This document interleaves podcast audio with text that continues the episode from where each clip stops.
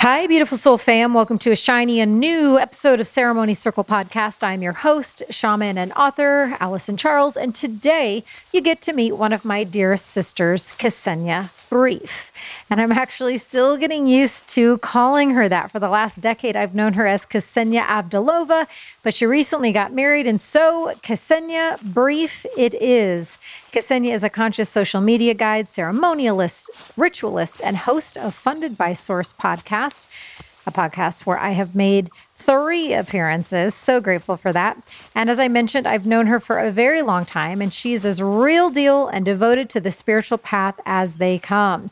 She is from Russia, but she got deep intuitive hits at a young age that the US was where she was supposed to be.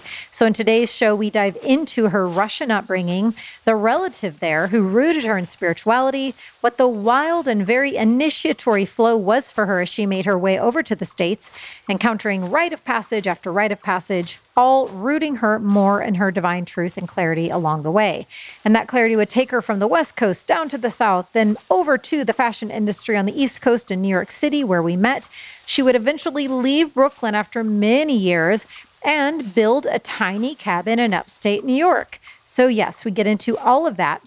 So, along the way, she has mastered pivoting one's brand and career path in order to stay in alignment with Source. So, you may actually know of her from her award winning previous brand called Breakfast Criminals, or maybe you even eat acai from her heart bowls.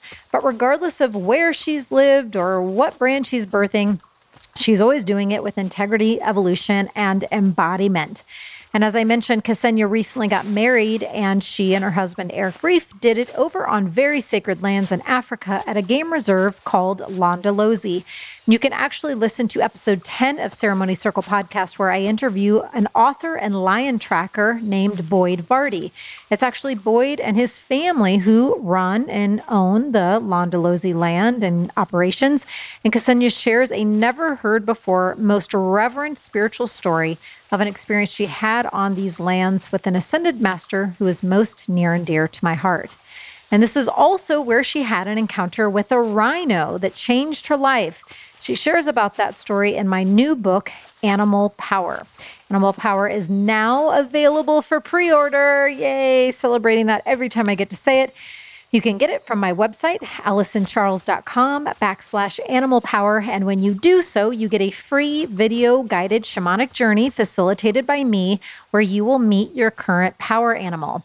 And my animal power book is 100 Animals to Energize Your Life and Awaken Your Soul. It's a comprehensive modern day power animal guidebook. And along with the 100 animals, there are 25 global contributors who share about an animal most sacred to them.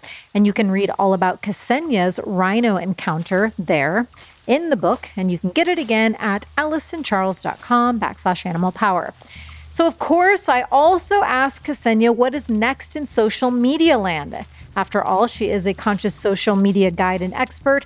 I wonder is Instagram going away? Is TikTok taking over? How can we use social media as a conscious and healthy tool rather than one that drains energy or even creates anxiety? We definitely don't need any more of that right now. So let's get going on this wild spiritual adventure with my dear sister, Ksenia Brief. Ah, Ksenia, you're here. I can't believe it. You're here. You're sitting with me in Texas. You're on my couch. And after knowing each other for so many years, when you showed up today, we both had the same question was when was the last time we saw each other? And I can't believe it was what a few it couldn't have been a few years ago. It might have been a vision, but I was pretty certain that you visited Eric and I at our cabin sometime in the fall of 2019. But I didn't. That's very interesting. I never was there. Eric even had a memory of you blessing the space. That is so wild. I've never been there. I've always wanted to go, you know, especially when I was still in Brooklyn and it wasn't all that far away. And I, it, part of me feels like I've been there because of all of the renovations you guys did and like keeping in tune with the videos and like all your postings on your tiny cabin life. But I was never there. That is fascinating. So then it must have been Aniwa. the Aniwa gathering where we shared a cabin, another cabin, and that was a whole other different kind of an adventure. Mm-hmm. So, but I'm so glad to see you. I am so excited to be here with you and be holding your book, Animal Power, in my hands. Ah. it is such a beautiful work of art and spirit. And it's just such a blessing to have our paths cross in these different places mm-hmm. and times and witness this new, very exciting chapter for you. Man, thank you. Yeah, I mean, I've I've known you, I don't know how many years, but so many. And I feel like we met not long after I had had my awakening. And so you you are a friend who has really seen me through the vast majority of my post veil lifting life and career. So we've definitely seen each other through a lot of different chapters and deep evolutions and moving to different places and getting married and me getting engaged. And so, yeah, and I was reflecting too on our trip to Nicaragua. Yes. That was such an epic one. so fun being in the jungles. Remember, it was that super blood moon. Mm. So, and I and I mm. did a shamanic journey. I remember the that. drumming outside, and we were literally in the middle of the jungles with the howler monkeys mm-hmm. that we'd wake up to at the volcano outside of our window. Yes. Yes. Oh my god. Yeah, there's a vlog on my YouTube channel at Home with Ksenia from that trip from the Nekupe Resort, and there's lots of fun moments and magic captured. God, it was so good. And I'll never forget, yeah, that the first day that we met, we had known of each other from social media, but the first physical meeting was at Jane Motorcycles. Oh, yeah. I will never forget that movie star moment when Allison walked in wearing all white with those tattoos and your, you know, tan skin and your long hair. And I don't know if I knew you would be coming there, but as soon as you walked in, I felt this movie star energy and this this pull because I've already been pulled to you before that on social media. Thank you, social media, for creating so many magical connections and moments. And then you walked in and it was just instant. Yeah. Yeah. We we fell in love instantly yeah. as sisters and friends. And I think you might have come with another plus one, but Yes. Oh my God, I forgot about him. oh my God, that's right. Yes. But I pretty much took you home. That's so true. Oh my god! Wow that that that is a blast from the past. Wow, I totally forgot about chatting with that previous gent. All right. Well, changing the topic now. Yeah. In case Luke happens to ever listen to this episode. Um, no, kidding. He he's cool about that stuff. But another reflection that I was having is in all of these years that we've been such close friends and sisters, and yeah, I mean, of course, I've heard a little bit about your, you know, upbringing and childhood, but I feel like I've never really sat down over cacao or tea and like really talked to you about the fact that, I mean, of course, I know you're Russian, but I've never asked stories about your Russian upbringing and the fact that you grew up over there. And then when I was actually, I was like, let me do a little research, even though I know Ksenia, let me see what like what is living on the interwebs. And then I read, I don't think I remember you telling me you grew up partially in Australia too. Oh, yeah. Fun facts. So please, I, I want to start there and just whatever is evoking. Um, to explain the Australian part, because that mm. got me really confused. How did that happen? My dad used to work for the Ministry of Foreign Affairs in Soviet Union before it was Russia. And he got assigned to go to Australia, to Canberra.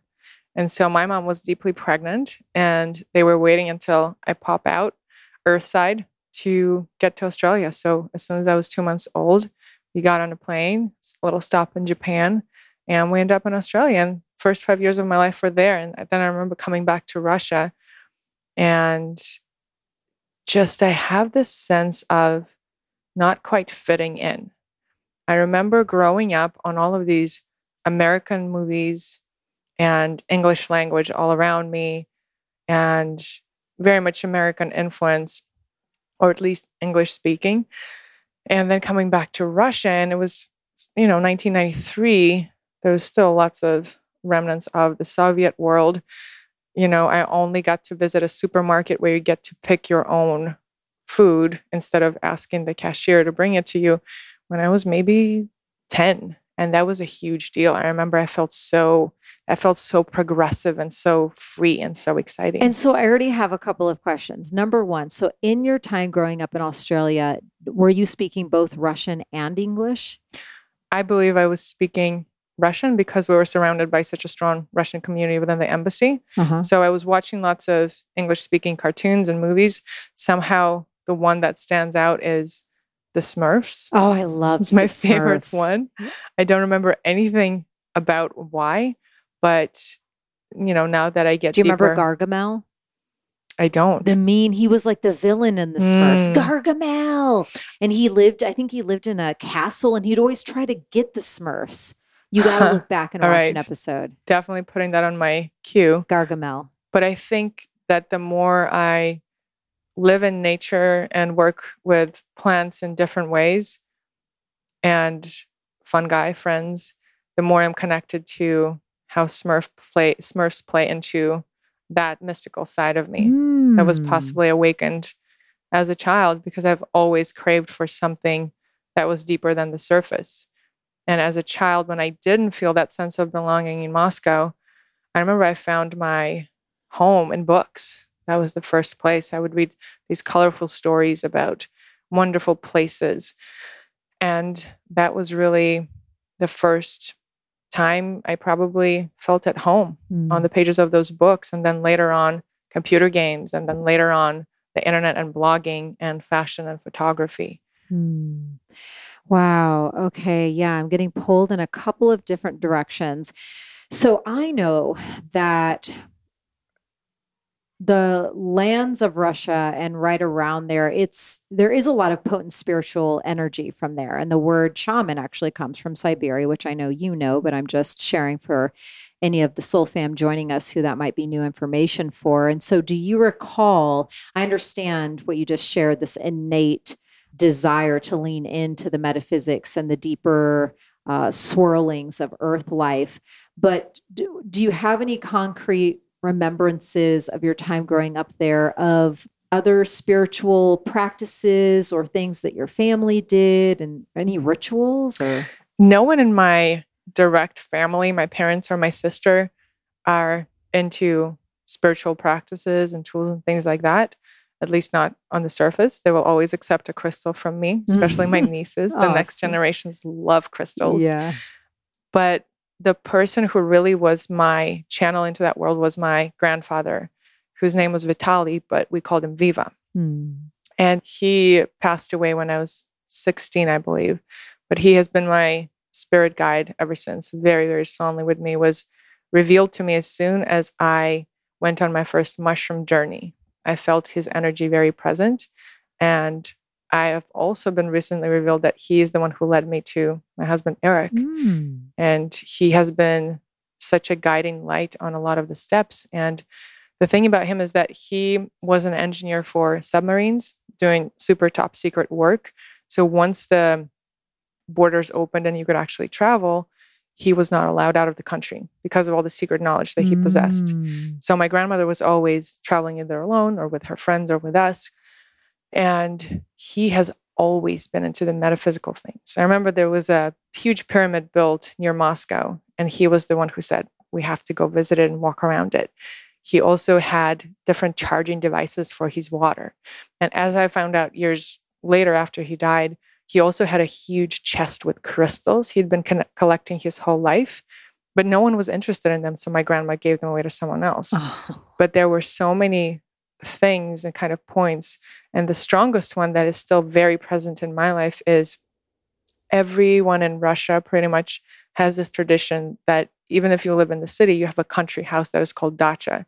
It comes back from the soviet times where the government will give you a little plot of land and encourage you to grow food and bring your family there and spend time outdoors and build your wooden cabin. I mean, can we just like I know there's some other aspects maybe of Russia that aren't so favorable, but like that's pretty Mm. epic to encourage people to connect with nature and become sovereign and growing their own crops. i don't know if that was quite the intention What do you think the intention was? Because that sounds so amazing. They're like, wow, you guys should really learn how to commune with the land and like grow your own food. I can't tell you the exact answer. There's so much about Russian and Soviet history that I have yet to catch up on. Right. It could have been that they actually wanted to have strong farming so that there is that independence and not having to rely on anything outside of Russian boundaries. I don't quite know, but what I do know that as a what no matter what the intention was, as a result, Russian people are very connected to the land, Mm. very connecting to growing your own food. So I grew up watching my mom and my grandmother and my grandfather all tend to the garden and grow berries and make jams and make pickled cucumbers. And your mom's really into rocks. I remember that, or like huge boulders or something. Oh my goodness. I feel like I remember that was a TikTok for sure. Yeah. She's just really incredible with landscaping, which I tried to have her teach me, but I don't think you can pass that on. She Eh. just sees things, she puts them together, and there's no words for it. But she's definitely a big inspiration in that. But with my grandfather, when we would spend time at our dacha, which would be every summer, all summer as kids, we would go mushroom foraging in the forest. That was the biggest activity. We, you know, we had a TV, like a little square box with maybe a few channels. So sometimes we would watch something, but the biggest activities were helping parents garden, hanging out with friends in the evening. I would make a fire. It would heat up the rainwater, and we'd take showers with my sister. We'd get all geared up, covered from the mosquitoes, put a little makeup on, and go out for the night and hang out with kids. Um, and in the mornings, it would be waking up as early as you can to be the first one in the forest and go mushroom foraging. And that is still, if I can choose one favorite activity, that would definitely be it. There's something so magical about walking into a forest and seeing one mushroom and then leaning down and seeing a whole family of mushrooms and then picking them and smelling them and connecting with the earth through such a brilliant network of something that is not a human and not a plant, but closer to human than a plant that is Mhm. wise and that has so many nutritional qualities and then bringing it home and making a meal out of it with potatoes and sour cream and onions. You know super simple but so delicious. My mom still makes it for me every time i come to visit a couple weeks ago. And i remember one time my grandfather viva said he was an incredible singer. He just had such a stage presence super tall man white slicked back hair gorgeous voice and he told me that in order to notice mushrooms you have to sing to them Mm. and so I've been only recently really realizing what he meant by that. And I think it's this idea of creating the space for miracles and initiating the space to receive it so that we can actually cultivate the presence for being there for ourselves, for our mission, for others. Because if we don't create those moments, whether it's a ritual or just sitting down and taking a breath, it could be that simple, then how can we notice anything magical Mm. if we're not allowing ourselves to be present for it? Oh my gosh. Um, so much in this. Uh, n- first question What does get evoked inside of you as you were explaining that? I could see you, you know, peering around to the mushrooms. And when you're connecting with them in the forest or in the woods the way that you have since you were a little girl, is there a certain feeling that comes alive inside of you or what what is happening when you are in that sacred communing with these little sacred mushroom friends It's this feeling of magic of life. You know how mushrooms are usually in cartoons or books, they're portrayed as these colorful beings that, that are part of a mystical setting. right And there are lots of mystical stories around them, and they're being uncovered every day of how they, mushrooms and other plant medicines or consciousness medicines, would be more appropriate to say because mushrooms aren't really a plant, they were at the helm of religions that we know today. And for me, it's it's this childlike wonder that gets awakened in the presence of those beings. hmm. Childlike wonder. Okay. I'm just kind of staying with that because it's been really interesting. I mean you, you know my journey um, with shamanism and how uh, it was many many many years uh, deep on my personal shamanic path uh, before any plant medicines entheogens called to me. And while I've answered the call to, you know, a handful of them and always working with them in sacred space, the mushroom friends, they they gently speak to me and I microdose. And you know, we have a very uh, kind of step 1 light connection but you know for luke i mean those are his best friends and that that's just on such an ancient level he connects with these mushroom friends. And i know that you have had a many you know year uh, deep and long journey with them too. And so i'm just always intrigued for you know for like you and luke i, I always want to know more and understand what that relationship is like because it's one that has not fully clicked in and gotten deep for me. Mm. so interesting as you were saying that my jaw got a little bit shaky. Mm-hmm. And that's how I feel when the mushrooms start kicking in. Mm. Like the mm. jaw gets ah. kind of tense before it loosens. And I trust that all consciousness medicines speak to us as we're ready to work with them if we are. And we all have ones that come to us in different chapters. And for me, it's been very clear when I'm meant to work with certain medicines and when I'm not. Sometimes a plant won't speak to me for three years and then it will.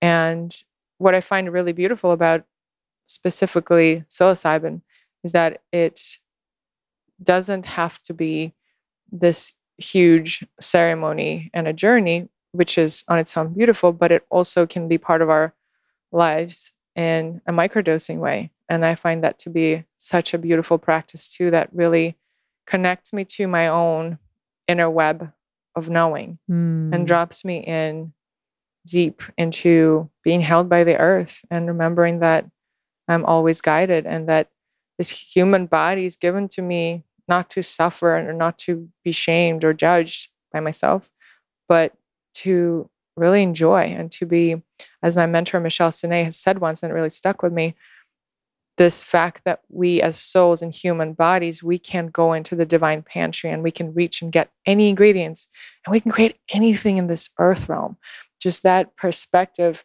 and that opportunity sounds so joyful and exciting. And that's one of the things that working with mushrooms, whether I'm ingesting them or just witnessing them in the forest, that's what it reminds me of. Okay, so um, pardon that brief commercial break where I had to let Jelly Bean into his bathroom, but we were um, productive during the commercial break. So take it away, Ksenia. Well, first of all, I got to meet Luke for the first time. Yes, that was a big moment. That I know. I still can't moment. believe you guys had not had not met, but it, he was more LA, so it kind of makes sense. It's really a special moment. Yes. So I also looked up your question about dachas, and actually, you were spot on. I'm looking up on Wikipedia. A dacha is a seasonal or all year round second home, often located in the exurbs of Russian speaking and other post Soviet countries. They were given originally by the Tsar to the people so that they can grow food and vegetables for personal consumption. And you were right. Huh. It's tradition that was started way earlier than I thought. And it was exactly for that to get a break from the city and grow vegetables for your own personal use. Wow. And that tradition still very much exists. Uh, that I can't imagine a much healthier thing for the government to institute for the people to learn how to connect with the land, grow your own food, become more sovereign, commune with nature. That's All the things epic. that the Western world is getting into now. Totally. Yeah. Right. Well, you mean, oh my God, right. Well, some of us, yeah, feel a little uh thrust into learning how to uh, start to grow our own food for certain reasons, right? I yeah, we can't even go down that rabbit hole.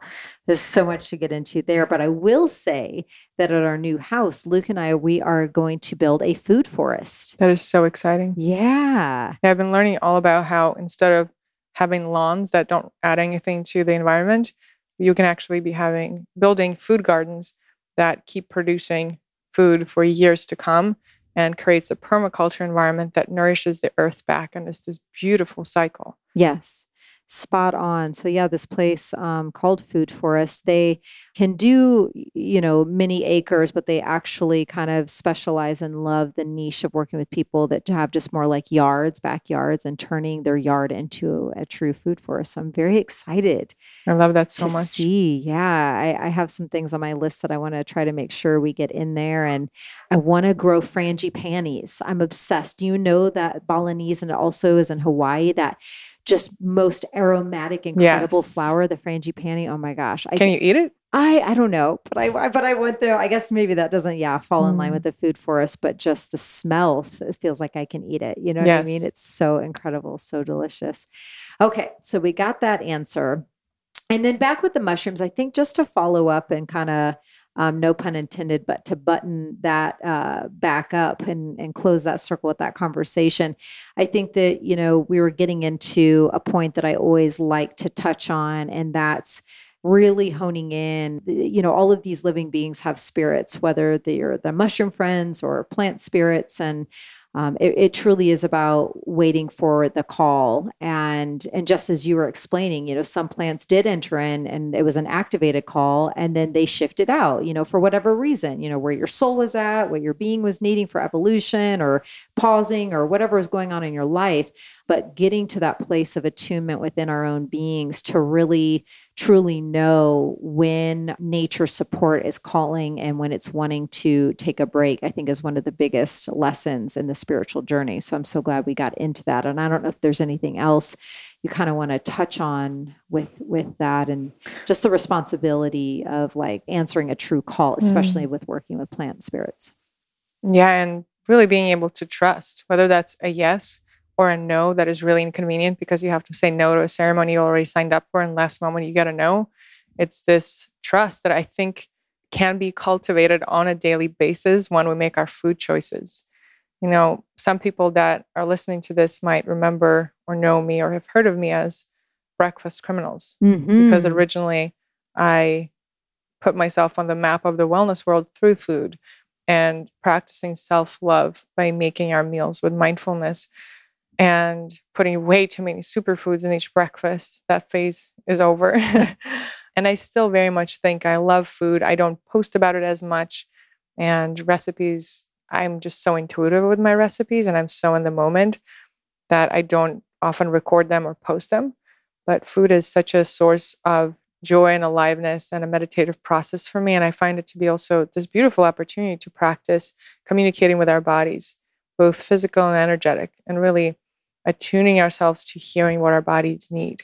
Whether you or any of us have a ritual of waking up and making ourselves a cup of coffee or matcha or cacao, and that's this thing that we do every day, I find it to be so beautiful and important to wake up and every morning retune in and recreate what will serve us in this moment because it's always changing. And when we attune ourselves that way in everyday things, we also are able to hear the whispers in bigger decisions Mhm. in work and in personal life and our body nourishment and movement and anything.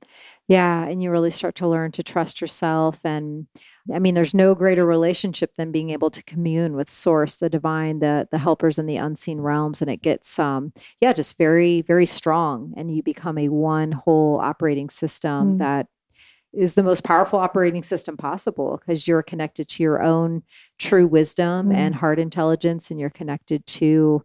Uh, you know the most powerful benevolent forces in the unseen realms Mm. so And also remembering that even if we end up in a situation where our food or our beverages seem out of our control, we can always use the power of our vessel to clear it out, to up the frequency, to release any energies that are not there to serve our nourishment, and kind of leave that aside. And remember that our hands are a powerful channel through which we can charge, cleanse, and up the frequency of anything, Mm. including food. Can you explain to the people with us what you mean a little bit more, even if it is just a simple explanation of, you know, before you ingest a meal, like, you know, how long you have your hands above the food and, Mm. and are you saying your prayer out loud? Is it a different organic one every time? Are you always saying the same prayer? What does that look like Our you? friend Aaron Rose Ah, is an incredible person with that. love He that. always does that. I usually start nibbling on food as I'm cooking. It's part of my process. Uh-huh. And we don't have a dining table set up right now, which I'm really intending to have in our next house. So there isn't a ritual like that, but there is more of a reverence and gratitude that I try to bring into the food every step of the way as I pick a tomato from my garden, get the cauliflower pizza crust, and mesh it all together, and the recipe comes through me. Mm. Um, it's more of a casual, no step process of just coming back to presence in my body, mm-hmm. being intentional, enjoying what I'm doing, enjoying what I'm eating, because truly joy is the highest nutrient that exists. Mm-hmm. Such a good point. Yeah. And it's been so cool being friends with you for so long because, as you know, and um, I probably shared in another episode. So if you're a listener who has been with me for every single one, you might have heard me touch on this. I'm just, I'm not much of a kitchen person. You know, thank God we have a Vitamix. And I actually, you know, I don't want to be too self deprecating because I have come a long way in the last like four years, I would say. The fact that I even am to a point where you know, a couple times a week on a pretty regular basis, I'm actually with my hands, like cutting up the vegetables and making meals that's huge for me because I never even saw myself um, doing that. And my mom throughout the years would be like, "What do you even eat? Like, what are you eating? You don't cook, so what do you eat?"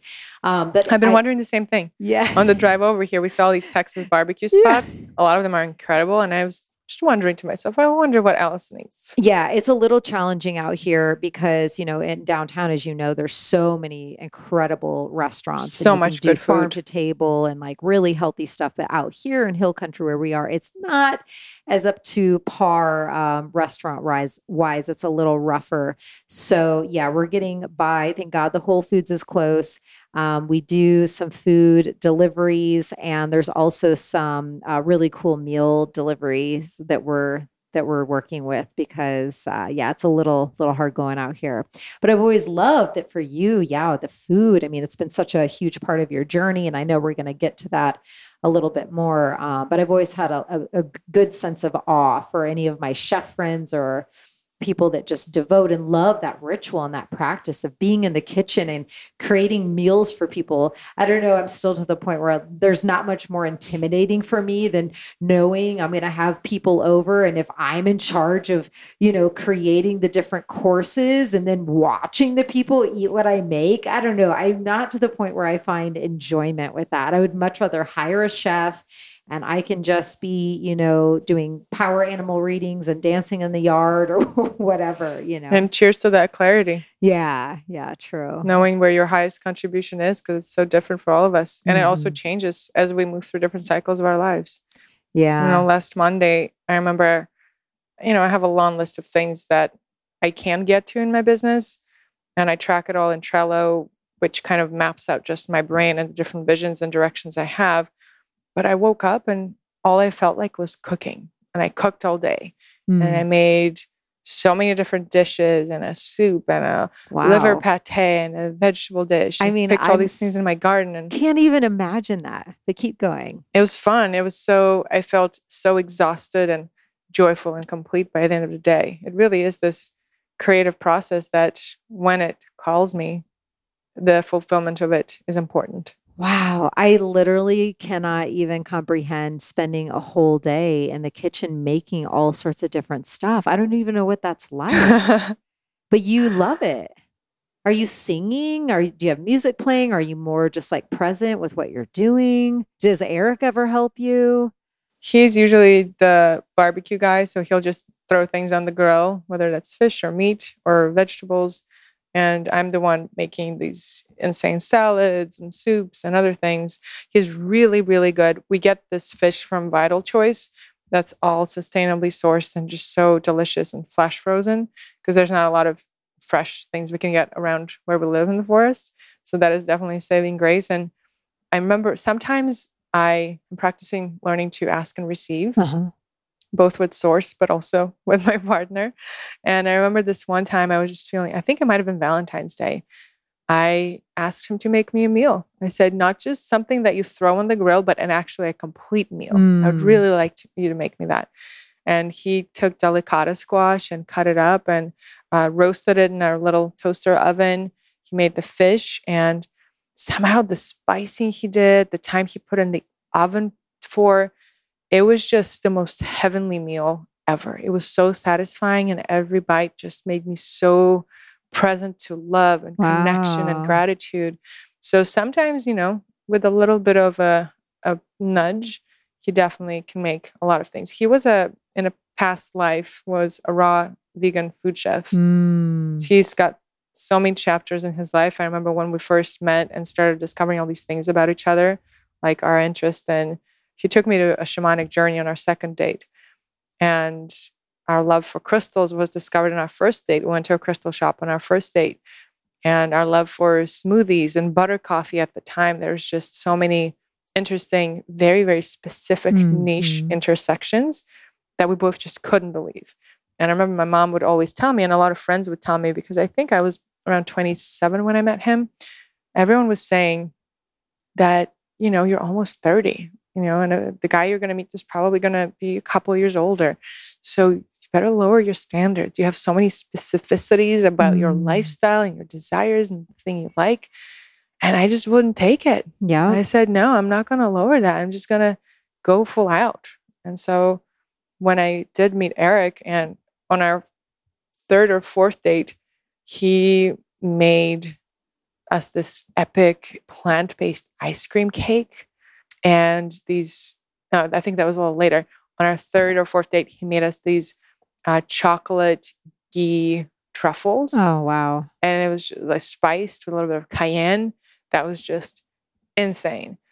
So yes, my friends, if you're listening to this and you're calling something in, whether that's a partner or a friendship, sisterhood, a business opportunity, please trust mm-hmm. what feels aligned and expansive mm-hmm. because we're living in a world where, you know, there's some things that require compromise, but there's a lot of things that can be brought in from that divine pantry and be even more expansive than we ever dreamed of. Yes, Aho. Well, I second that fully, as you know, because I refuse to settle any of my standards and non negotiables as well. And yes, it took me a while and it took a lot of years of celibacy and a lot of years of being single and just doing the deepest work of my life but you know it, it, worked and it paid off you know i'm absolutely with my you know most ideal divine sacred partner and we have so much fun and i'm so happy and i'm just i'm so grateful on a regular basis that I'm i just never gave you. in yeah mm.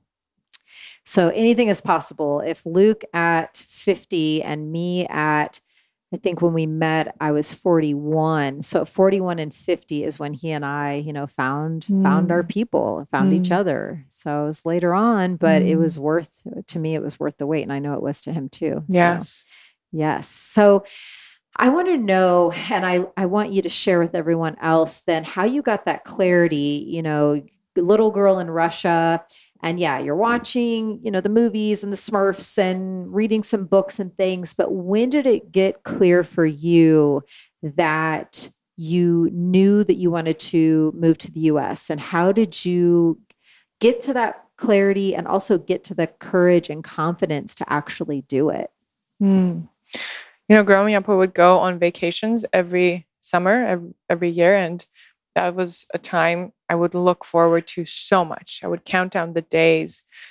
And one of the things I loved about going to Spain and Turkey and Egypt was that it was an opportunity for me to speak English to people and meet people from different countries with different backgrounds and from different cultures. And um, I somehow always felt more comfortable expressing myself in English than I did in Russian, even mm-hmm. though Russian is such a beautiful and multidimensional language. And so that was definitely a sign, one of the first signs, and being loving being around American people that I would meet in Moscow through different paths. And so I knew as as for as long as I can remember that I wanted to be where they speak English, where the yellow school buses are, and the red beer pong cups. You know, I didn't have that kind of college experience. I've had my own adventures in Russia, but you know, you get the traditional American movie picture of youth life in Western countries, particularly in America. And there was a desire for, you know, the lockers in the school hallway. We didn't have anything like that. And so I remember the first direction I started looking in when I was starting to approach the end of high school um, was Italy. I knew I wanted to study fashion, and there's a really famous fashion school in Italy. And so as soon as I started looking into that, I realized that you have to be 18 years old to even apply. Mm. And I was graduating when I was 16. And so I also at some point looked at studying hospitality business in the Netherlands and in Ireland, just because, you know, those were the close by options for international people. And um, my parents and I sat down and decided, you know, since you can't apply because of your age, why don't you just get a college degree in Moscow? You can get for a really, really into a really, really good school for free. And then we'll talk. If you still want to go somewhere for grad school, we'll talk then. And so I ended up studying business and political journalism in one of the top schools in Russia. And towards the end, it so happened that my dad was working for an American company and they were sent to Houston for a few years. And my sister at the time had just gotten married and moved to, she met her ex husband now through Skype absolutely synchronistic, divine, random, crazy story. Wow, she was way ahead of the curve at that. She was. Jeez. She really was. And so she was living in Mountain View in the Bay Area in California. And so by the time I was out of college, it was pretty easy for me to look into schools in America and end up coming to San Francisco to grad school. So that was my pathway to land on this land. Mm-hmm. That wasn't the original plan because it was so far away and we didn't seem to have any connections. But then, exactly in the moment I was graduating, this new chapter was opening up.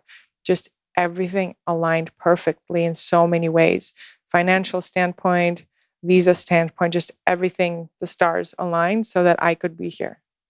And so you was it challenging though as clear as you were because you had had this vision and this feeling since you were a little girl was it hard leaving? Oh, it was so hard. It wasn't hard leaving Russia, mm-hmm. but it was really hard adapting to American lifestyle. Ah, so did that throw you because it was something that you had wanted and then to struggle to click in? Right. Well, I went to an art school. I went to Academy of Art University to get a fashion merchandising degree. And so I was surrounded by artists. The campus was in San Francisco. So it was an urban school and it was a private school. And it wasn't like the movies, it was different. And somehow it took me a very long time to find my community. In San Francisco, I never felt like I did. The only person, there's a few people that I met, but the one that I really connected with and stayed in touch is Abby Miller, who mm. in San Francisco in my school was my, one of my first yoga teachers. That's when I really discovered yoga and got into it. And it was tough. There were so many times where I felt like I don't fit in. And I remember when I first came to Houston to spend a little bit of time on college break while I was still living in Moscow, I got an internship at uh, Houston Modern Luxury magazine. And I was so excited. I couldn't believe they just read my resume from across the oceans and they accepted me uh, to work for this, you know, respectable publication. And I show up and they assign me to do fact checking by phone. So in the middle of Houston, I have to pick up the phone, call these restaurants and say, hey, is it this kind of ribeye that you had on your menu? What kind of sauce was on top of it? You know? And as soon as I started doing it, I realized I don't understand a word they're saying. And I don't have enough of a vocabulary myself to communicate beyond what I knew in school. Because, you know, I was immersed into English language through my mom being an English teacher. I passed all these tests to get into the American schools. I studied business English, uh, English literature, all of these formal English versions, but never casual English, especially with a Texan, heavy Texan accent. So that alone was tough. And there were so many times when I felt left out and alone and desperate. And it took a long time to find my community and really not until New York when I got into meditation and started going to Harshada's meditation, David Wagner, who we both know, that I truly started finding my community.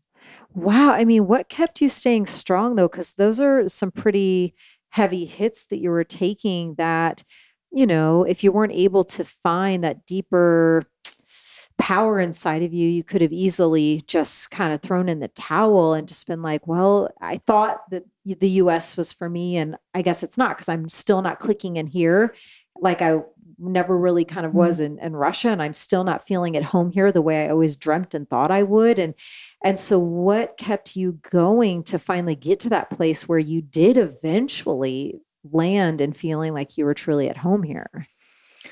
You know, now I'm more and more present to the power of community and how that's the most important thing in my life. But at the time, I didn't see it as such. For me, I was just so focused on building my vision and my path, which at the time I thought was high fashion.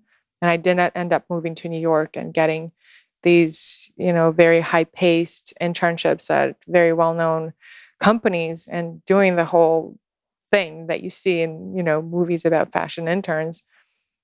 And i just stayed focused on my path. There was no going back. And even at a time when i got my dream job at the age of i think i was 23 i was on paper i was way underqualified but i was so determined and so prepared that i ended up getting a job that was being a social media manager for a very big fashion brand at the time. And they agreed to apply for my work visa which was a really big deal and then within two months of working there and feeling like I'm really building something, so proud of myself, got myself an apartment next to Central Park and furnished it. And I'm so independent. And then I find out that the visa didn't go through and I'm not going to get it. And I have 60 days to pack my bags and leave. Mm. So even then, I just said, the hits you know, kept coming. They kept coming that people people kept coming angels dressed as humans and pointing me in the right directions one step at a time mm. because at the in the moment of me learning that I have 60 days to pack my bags and leave can't keep my job unless according to multiple lawyers i get married and get a green card that way which was not an option I considered it as an option for a hot second, but my parents said, absolutely not. We are not giving you money for that. And I didn't have the money to pay for it Delete myself. that option. Yep. And, you know, there was no pathway that I could have pictured. I spoke to so many lawyers. There was no map for a situation like mine to be able to stay here. And step by step, just listening to divine whispers that oftentimes came through people I was connected to and just said yes to meeting up with for a reason I didn't understand in a moment, the pathway just created itself. And so that's something that definitely keeps coming up. And even in the moments of comfort where I feel like, mm, you know what, I know the next five steps of what I'm doing in mm-hmm. my business or in my personal life, just this remembering that it's in the unknown where the most expansive mm-hmm. opportunities that exist and being open to hearing that guidance is a way that I would like to continue living. Yeah, I'm so it's perfect the way that story unfolded because as you were sharing, I wanted to ask you you know, looking back in hindsight, you know, what was the teaching with you just taking hit after hit? But then as you started to explain the next layer of all the angels coming in, it wove perfectly to another question that I definitely wanted to ask you.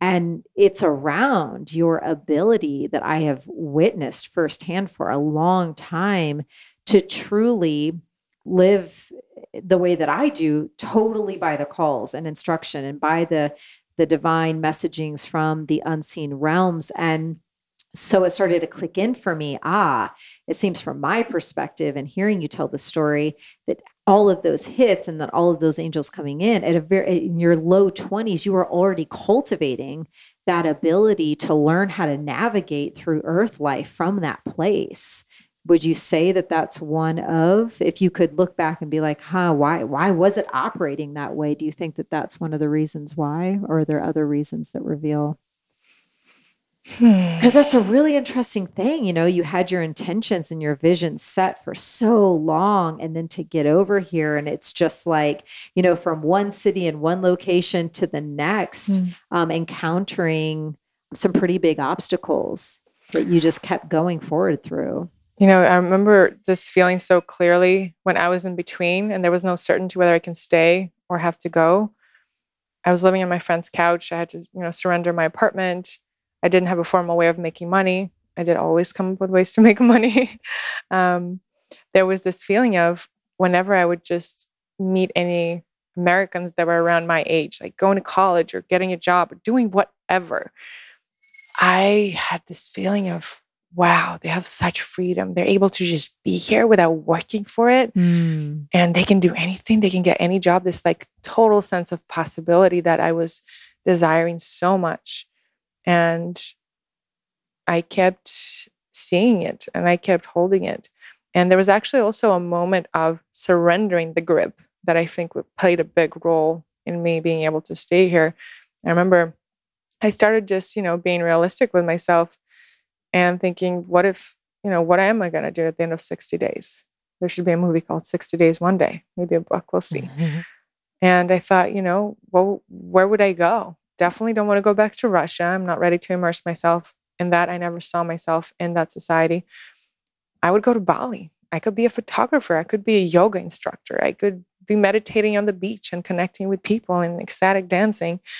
And that possibility and realizing that there are other options mm. that could mm. be exciting it's helped me release the grip a little uh-huh. bit. And I think that's what created the opening and the space for me to be guided to stay here, which yes. was through going to a full-time ballet school and i had never done ballet until that point in my life i loved that that was like your ticket to staying was you becoming a ballerina when you had never done ballet in your life yep. i mean it's just it really is like a movie or a book it's so wild my mom my whole life made fun of me for not being very graceful like if i'm walking through a narrow space probably something will fall just because you know i don't know uh, the bull in the a china presence. shop kind of thing yes. yeah and then I ended up doing ballet full time. That was definitely very funny. Oh my gosh, so good. And so I think it would be really helpful because you've had so many different career iterations and I don't have a, a clear idea where I, I, exactly want to take this part of the question. So just tune in and take it where you feel um, would be most of service. But you know, you've already touched on your pathway through the fashion industry and, and high fashion, and you also touched on you know your previous instagram account and business which was breakfast criminals which really took off and and was a very large platform and and recognized and honored in a lot of different ways. Um, but yet you at one point got the clear call to pivot away from that and change that handle and kind of you know shut that that business down. And and so yeah I, I, don't i don't know where exactly i want to go with this but just the fact that you have made so many strong and clear pivots and you know now you do these offerings which i have, myself have, have immersed into which you call digital attunements which is a mixture of energy work and social media strategy which is so powerful. And you have a really um, powerful business that solely focuses on helping people with their social media in terms of their brands and businesses. So, yeah, how have you maneuvered so clearly and strongly when you make these maneuvers? Are you are fears coming up? Are you having to transcend and transmute and do a lot of work, or are they just these seamless pivots? What has that journey been like for you? I feel like that's a good question to my partner. Mm. you know, we seem Get I Eric seem on the mic. to have a very selective memory. Ah. Every day, I uncovered more things that had happened in my life. And I'm like, wait, what? This was me? Kind of separate myself from a lot of mm. experiences mm. that don't seem to serve me anymore. But what I'm called to share in the context of what you're talking about is, you know, with the social media work, I originally started with me finding my own sense of belonging when I was still living in Russia. And I had all of these interests in fashion and photography and philosophy and poetry. And I started a blog where I combined all of those things. And I knew some people in my college were following it and loving it. And for me, it was such a beautiful way to express myself and be inspired by others and combine all of these interests.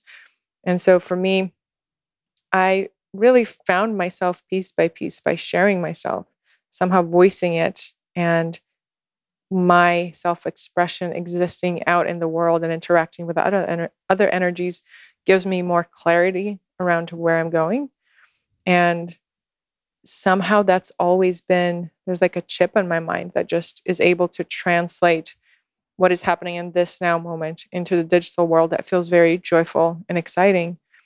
And I remember the moment where I realized that I would love to help others step into social media clarity and how they express their medicine in the world is when Breakfast Criminals was taking off and opening up so many doors for me, ultimately creating a pathway for me to leave the fashion world and be full time blogging and social media consulting and you know building my public career.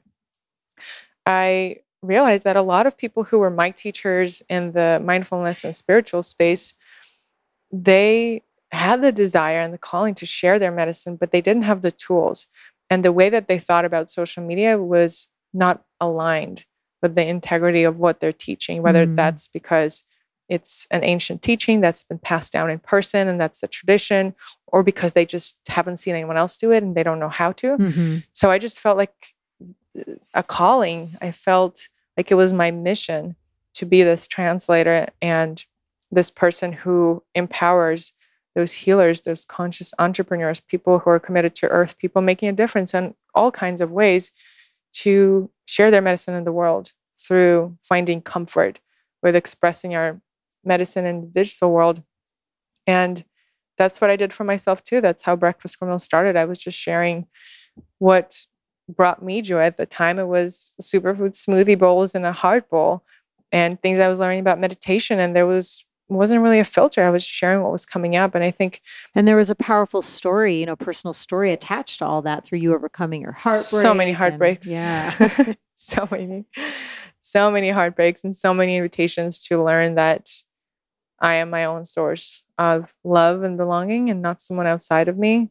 And Eric is my first relationship that supports me in my own sovereignty without within my own relationship with source and finding love within instead of sourcing it mm-hmm. in him and we do that for each other and it's been one of the most empowering things i've experienced but with today's social media scene and digital world scene i think the reason why a lot of us oftentimes feel confused or cluttered energetically or in our brains with how to show up is not because we're not connected to our medicine and what we're meant to share, but we're just so distracted by how it's been done, how to do it in a way that will bring money, how to do it in a way that will be respectable and good, and will right. get us a book deal, whatever those things are. And especially gets tricky with the clients that you work with, you know, because it is a very unique path when you're trying to balance spiritual pathways with entrepreneurship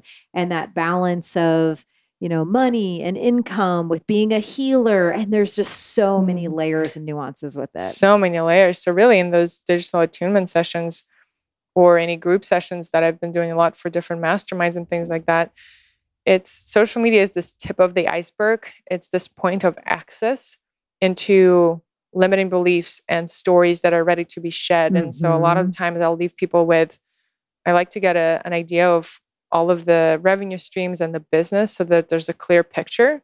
So that when we're getting to the tip of the iceberg of how it's expressed, there's a deeper understanding of where's the business at? Where are we going?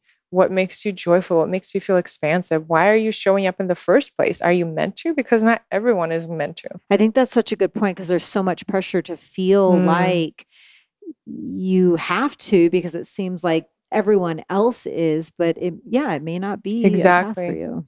So the way that I've been experiencing it is clarity and simplicity is really the answer. You know, when I look back at anything I've created that has been successful through digital means, it's because I heard the whisper and I showed up. I before any brain filters and stories would come in mm. and hmm. put its own spin on it. So the more I can be a portal of clarity and simplicity and joy for others to remember their medicine and share from that place, whether that means posting 10 stories every day or showing up once a month, but really doing it from a place of a full cup. Yeah. That's what I'm here to do. You know, the past few weeks, I've not been called to show up, and I'm really honoring that. And I don't know why, and I don't know what's next but that's what feels good. And, you know, thanks to podcasting, I love podcasting. There's a whole archive of teachings and things. And I know that if someone finds me through social media, they can always go and re-listen and get so much, so many transmissions mm-hmm. through already existing materials. Hey, beautiful soul fam. I just want to take a moment to remind you that the biggest project of my entire career, my first book, Animal Power, is now available. This book is truly lifetimes in the making, and this lifetime I worked on it for over four years. So, needless to say, I am very honored and excited that it is now available to be in your home and the homes of your friends so thrilling. Animal Power book is brimming with 100 different vibrant animal illustrations, transformative practices, and captivating stories from around the world. It is an enlightening guide to the power of the animal realm and how they bring peace, healing, and empowerment to your life. It is truly such a powerful and loving medicine book. My life was completely transformed by working with power animals, and it was actually them who came to me and asked me to co create this very book with them. And the art for each of the 100 animals is stunning and vibrant and embodied. The artist, William Santiago of Brazil, actually passed away at the young age of 30 right after completing the works of art held in Animal Power. So I want to honor and thank him for sharing his legacy within these pages. You can go and get your copy of Animal Power and a copy for your friends and family. It's available everywhere books are sold, but if you get it now at my website, which is alysoncharles.com backslash animal power, you will get a free video guided shamanic journey facilitated by me where you will meet your current power animal. It is a perfect gift. So, any animal or spirituality lovers out there, you know you can grab a copy of Animal Power for them for their birthday, Halloween, Christmas, etc. So much love, Soul Fam. And to all of you who have already purchased your copy, thank you with all of my heart for your support. Animal Power Book has regularly been the number one new release on Amazon. I could not be more grateful.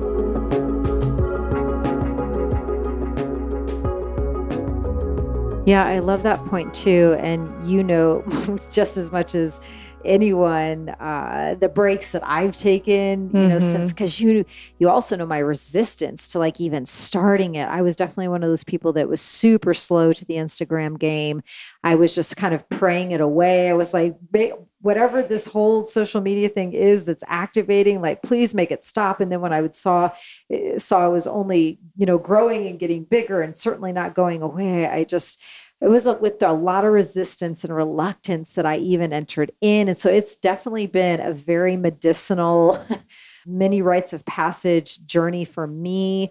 And I do now feel in a in a clear and cohesive and healthier place with it, but it took years of work and yeah, sifting through things and also I mean, there have been multiple times where I've taken one month breaks, th- sometimes three month breaks. I think the longest I ever went was about three and a half months without posting anything. I just, um, and it's been quite some time since I've taken a break like that because now I feel a lot more honed in and dialed into a healthier system of delivering content and, and yeah, having that clarity and keeping it simple and things like that. But it, it took me a long time. So for anyone listening who, yeah, it just feels like you've had a real, you know, ocean wave of an up and down or a rocky journey with finding your voice or finding just how you want to show up with social media. Um, you know, if you do feel in the deeper part of you that it, it is meant for you and it is uh, meant to be part of your career path,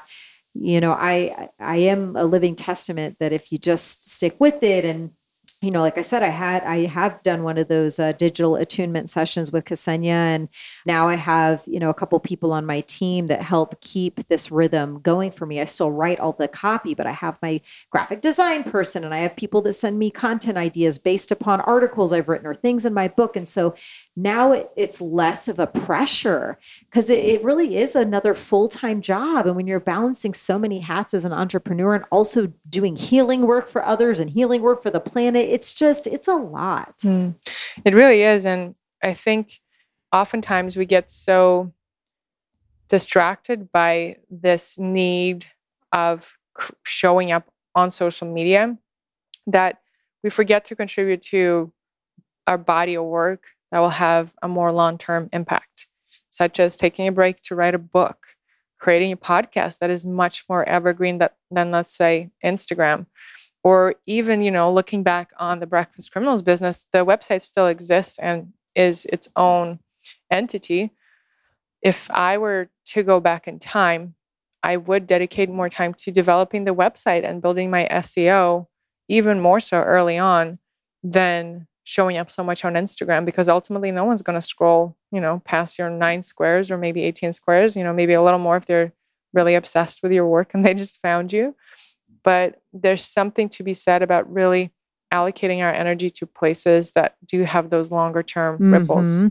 And I had such a scare happen to me. Oof. Um, yeah, oh, yeah, that sound is exactly the sound. Oof. Uh, I forget how long ago it was, maybe a year ago at this point, but yeah, I was down in Mexico. Actually, it was a couple of months ago. I remember you calling me. Just a couple of months ago, right? Time warp.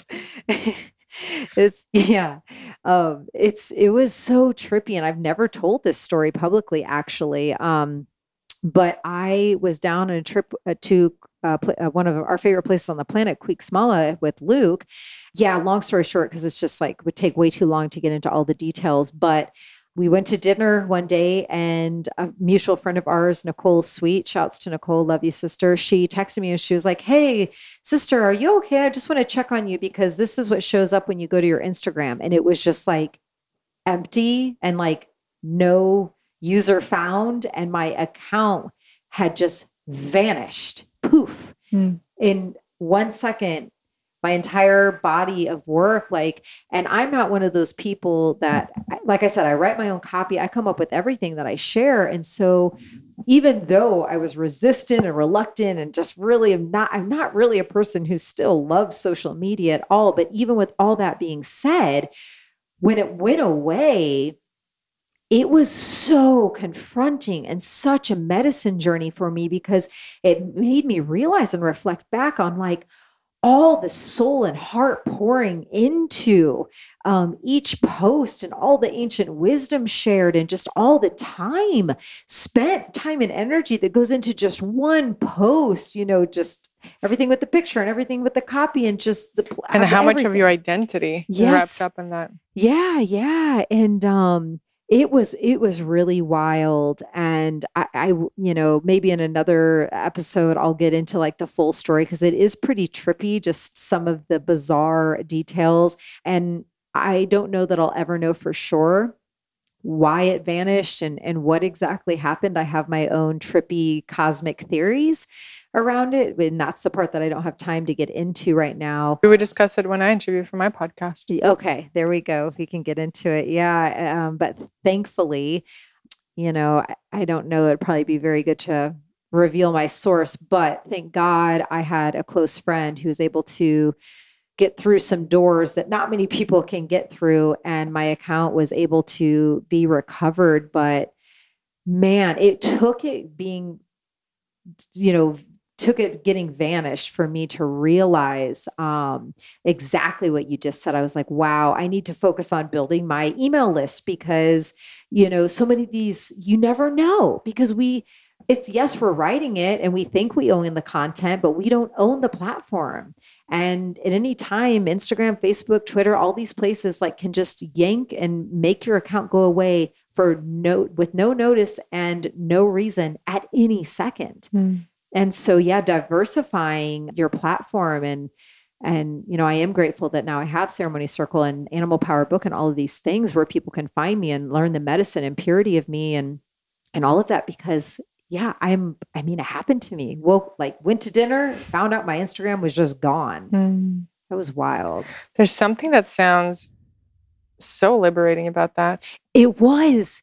There was that part too. And I'm glad you brought that in because some of my friends who are really good at cranking out content, they're like, oh my God, you know, what are you going to do? You, you know, because I was just kind of like, you know, maybe this is meant to be, you know, that mm. surrendered state that I flow in and live in. And so much energy freed up. What are you going to do? Totally, totally. And, and I said that to one of my friends who's like a content genius.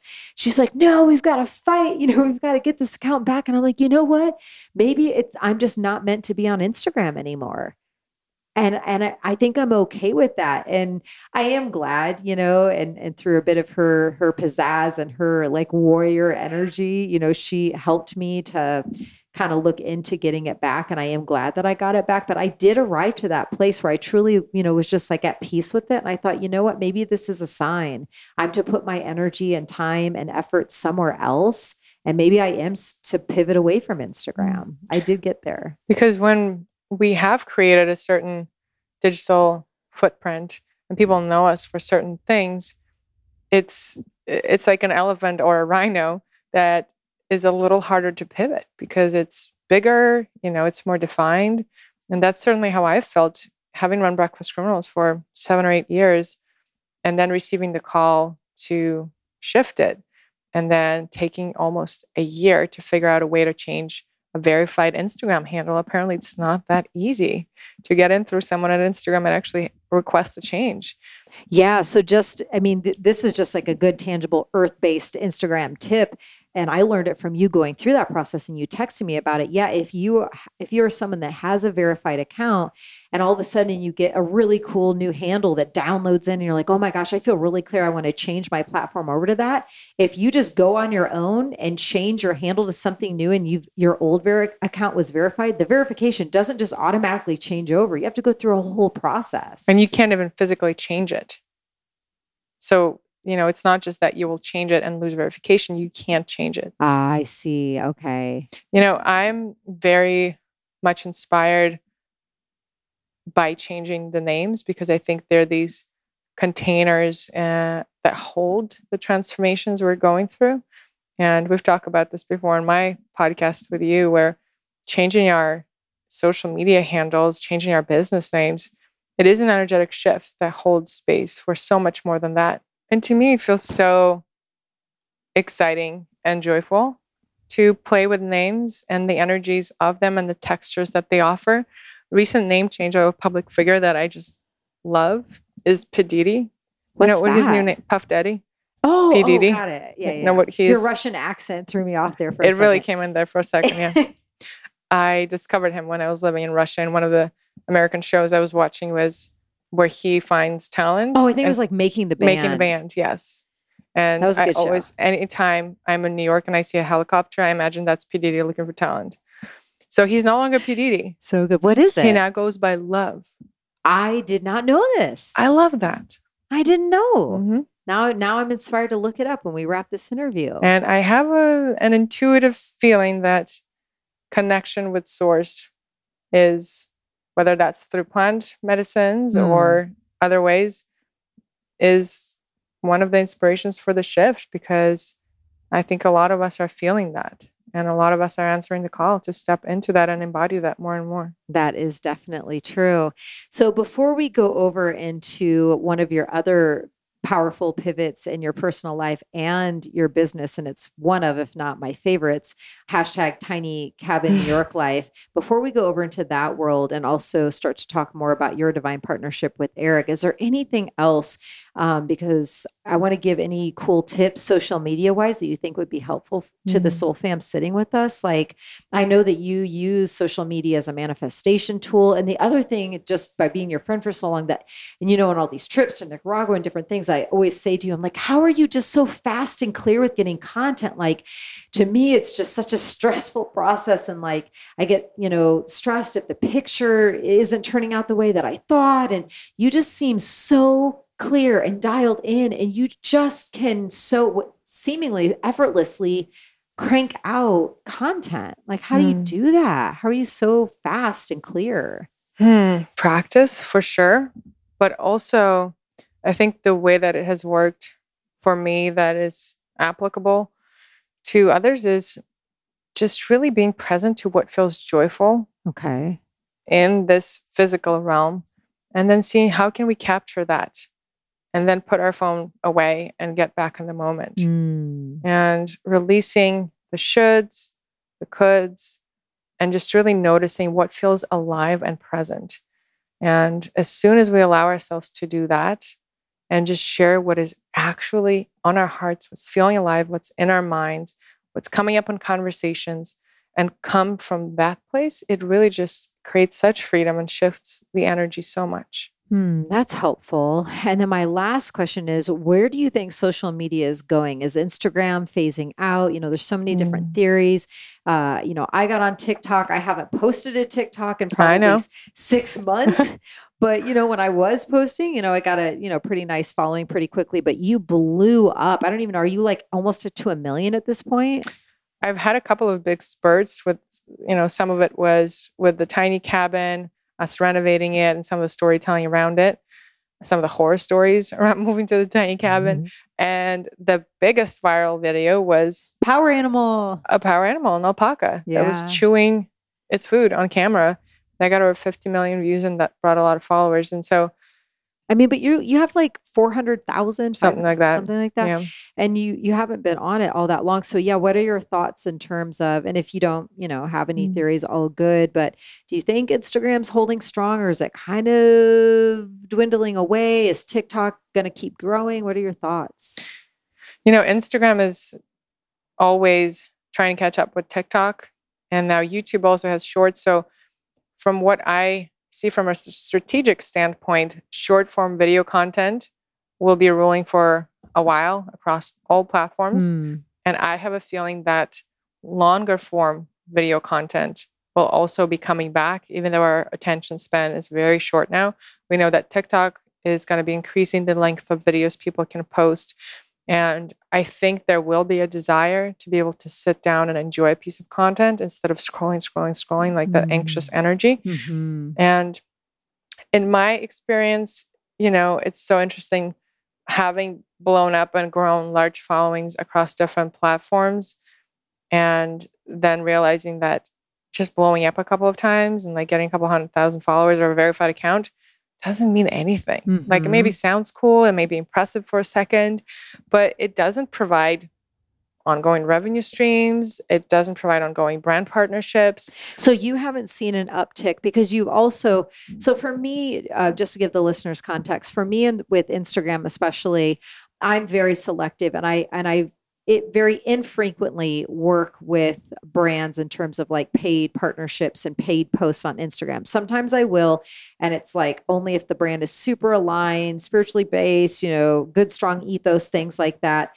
Um, that's just you know what seems to click in best for me. But you've always been so good with brand partnerships and deals over on Instagram. So with TikTok, even though you've got this like almost half million following, you haven't seen like any sort of crazy shift in in that. You know, there's two things that I'm called to share with that. One is that I'm also very selective with who I work with. And about a year and a half ago or so, I was very comfortable within my brand partnership business, creating content for brands, having done it for so many years, being one of the first people I know to do that, to charge brands for posting before you could do hashtag ad or hashtag sponsor. That was Mhm. not a thing. And I just was noticing that that part of my business wasn't feeling as exciting. I was feeling a little bit stretch, like a stretch. And I just felt the desire and heard the whisper to pull the rug from under my feet and diversify my business very intentionally. So I took on six months of no sponsored posts at all so that I pushed myself to develop my consulting and coaching and online courses that have to do with conscious social media. And it worked. It really Mm. worked. And I love know, that strategy. yeah, it was scary, but there were a couple of t- and there were a couple of times actually the day before it was March 1st when I was starting the experiment for 6 months. You got a carrot dangling test. I got a deal that was so aligned. It was a B Corp. It was a brand I've already worked with. I love and use their product all the time. Would have been so easy to do. It's been so easy. I love creating content, and it was just like you already made that Spirit commitment said to no. I made the commitment. Oh, it's happening. gosh, that's so good. So that's the one piece that I want to share. And the other piece that is really important to bring up is that, you know, having a couple of viral videos doesn't mean you're going to continue getting lots of views. The way that the algorithms work, you just got to keep creating incredible content for people to Mhm. stay engaged. So even though some of my videos have millions and millions of views, that's not the typical viewership. So one of the uncomfortable places that I've been invited into is to recalibrate my definition and my valuation of success, understanding that even if a video gets a thousand views on a large account, those thousand people, or like maybe there's just one person within that thousand that got that message, Yep. received it deeply, carried through the world, and it made a huge ripple that, you know, created a food forest. And also being present to the very exciting idea that so many brands and corporations are waking up to a more conscious way of doing business. And they do feel the texture and the integrity of what I offer. And that alignment, if it's meant to happen, it's going to happen no matter what the views are because the valuation is different. It's not in the amount of money I'm going to bring them necessarily or the amount of views, but there's this depth, this multidimensionality that goes beyond the traditional, you know, how many likes, how many views, what's the engagement percentage. There's so much more than that. I've had so many situations that I've noticed in my own life and in my clients' lives that, you know, you put out a piece of content and it feels like no one sees it. And you put all of this energy into it. And then the one person who comments on it ends up getting you your dream book deal or inviting you into this luxurious trip that you end up writing about and having a spiritual awakening at, you know? So true. Oh God, I love that you brought it back to that because yeah, especially in just the way we get conditioned over here, and especially with social media Mhm. being a big part of almost everyone's world. Yeah, or just unconsciously and consciously, we get so pulled and skewed over into Mhm. like the big number factor. right. and then if that's not there, there's this shame and that Mhm. ends up impacting how we allow ourselves to show up and that's just like such low frequency that is so unnecessary for all of the healers listening to this i know because this comes up for me and all of my clients that i speak with and so this recalibration and realizing for me the new definition of successful content is that i was fully present in the moment of its creation i heard the divine whisper to bring this out into the world and i answered it and what happens beyond that is not up to me. It's none of my business. My divine moment was receiving it, putting it out there. Everything else is not part of that process. Mhm. Yes, God.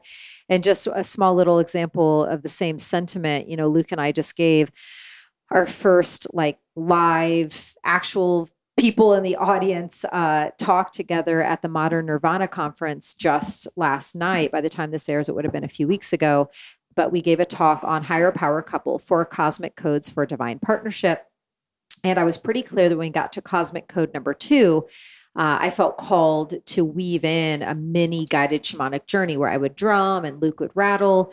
And um, it was intriguing because typically, you know, my shamanic journeys are at minimum 25 to 30 minutes just because you know i'm getting the the container set and the energetic field set and getting people into their hearts and you know, I want people to have the most immersive, let go, fully receive what medicine and messages want to come in experience. But for this one, because it's in the midst of a talk, uh, you know, I knew it had to be the shortest shamanic journey I'd ever guided people on. It was like, you know, a three or four minute journey. But I was like, you know what? There was something just really urging me to still do it. And exactly for what you just said, I thought, you know, out of everyone in the audience, if there's just one person in that shortest shamanic journey ever um, that I've led who gets that one lightning bolt moment or that one download or moves that piece of emotion that had been lodged in them since, you know, the second day they were on, incarnated on earth, whatever it is, it's worth it. And sure enough, uh, it was just fascinating because after the talk and speaking with people that had been in the audience, they were just like, oh my gosh, like I received so much in that short journey. I wish the drumming part could have been longer because I got this clarity, this awareness. And this one guy who was so new and never done a journey, you know, was sharing about like the color healing that came in and he had an emotional opening and that was really powerful for him. And so, um, so yeah, I just want to reaffirm the point that you were bringing in that if you feel truly called, don't put your pressure pressure on yourself for it to like, you know, have a certain number value attached or whatever. And sometimes you will hear from those people who will say, Yeah. This moved something in me. And a lot of the times you never will. yeah, So it takes, it takes this unwavering trust that the ripples are being made where they're meant to. yes. And that's it. And that's a journey of being a medicine person and trusting the medicine Mm. way and knowing that those medicine ripples are going to serve. Like when you live from that surrender place, they're going to do exactly what they're supposed to do. Mhm. So let's pivot now to tiny cabin life slash being with Eric Brief and merging all of that together. I mean, I know it's such a journey because you guys have such a cool story as, in terms of how you met, and you actually you actually touched a little bit about you know those first few dates. But it's been such an incredible. I just love you two together so much, and we all used to live in in Brooklyn in different neighborhoods and different apartments. But like you know, when I would come over to the place that you and Eric shared, I loved that space by the way, and just I've just always had so much fun being around the two of you. He is such a colorful, unique, artistic, quirky, no frills, like blunt, hilarious, smart guy. He's he's he's an odd man in the best way and just so fun to see you guys getting like richer and stronger with your union.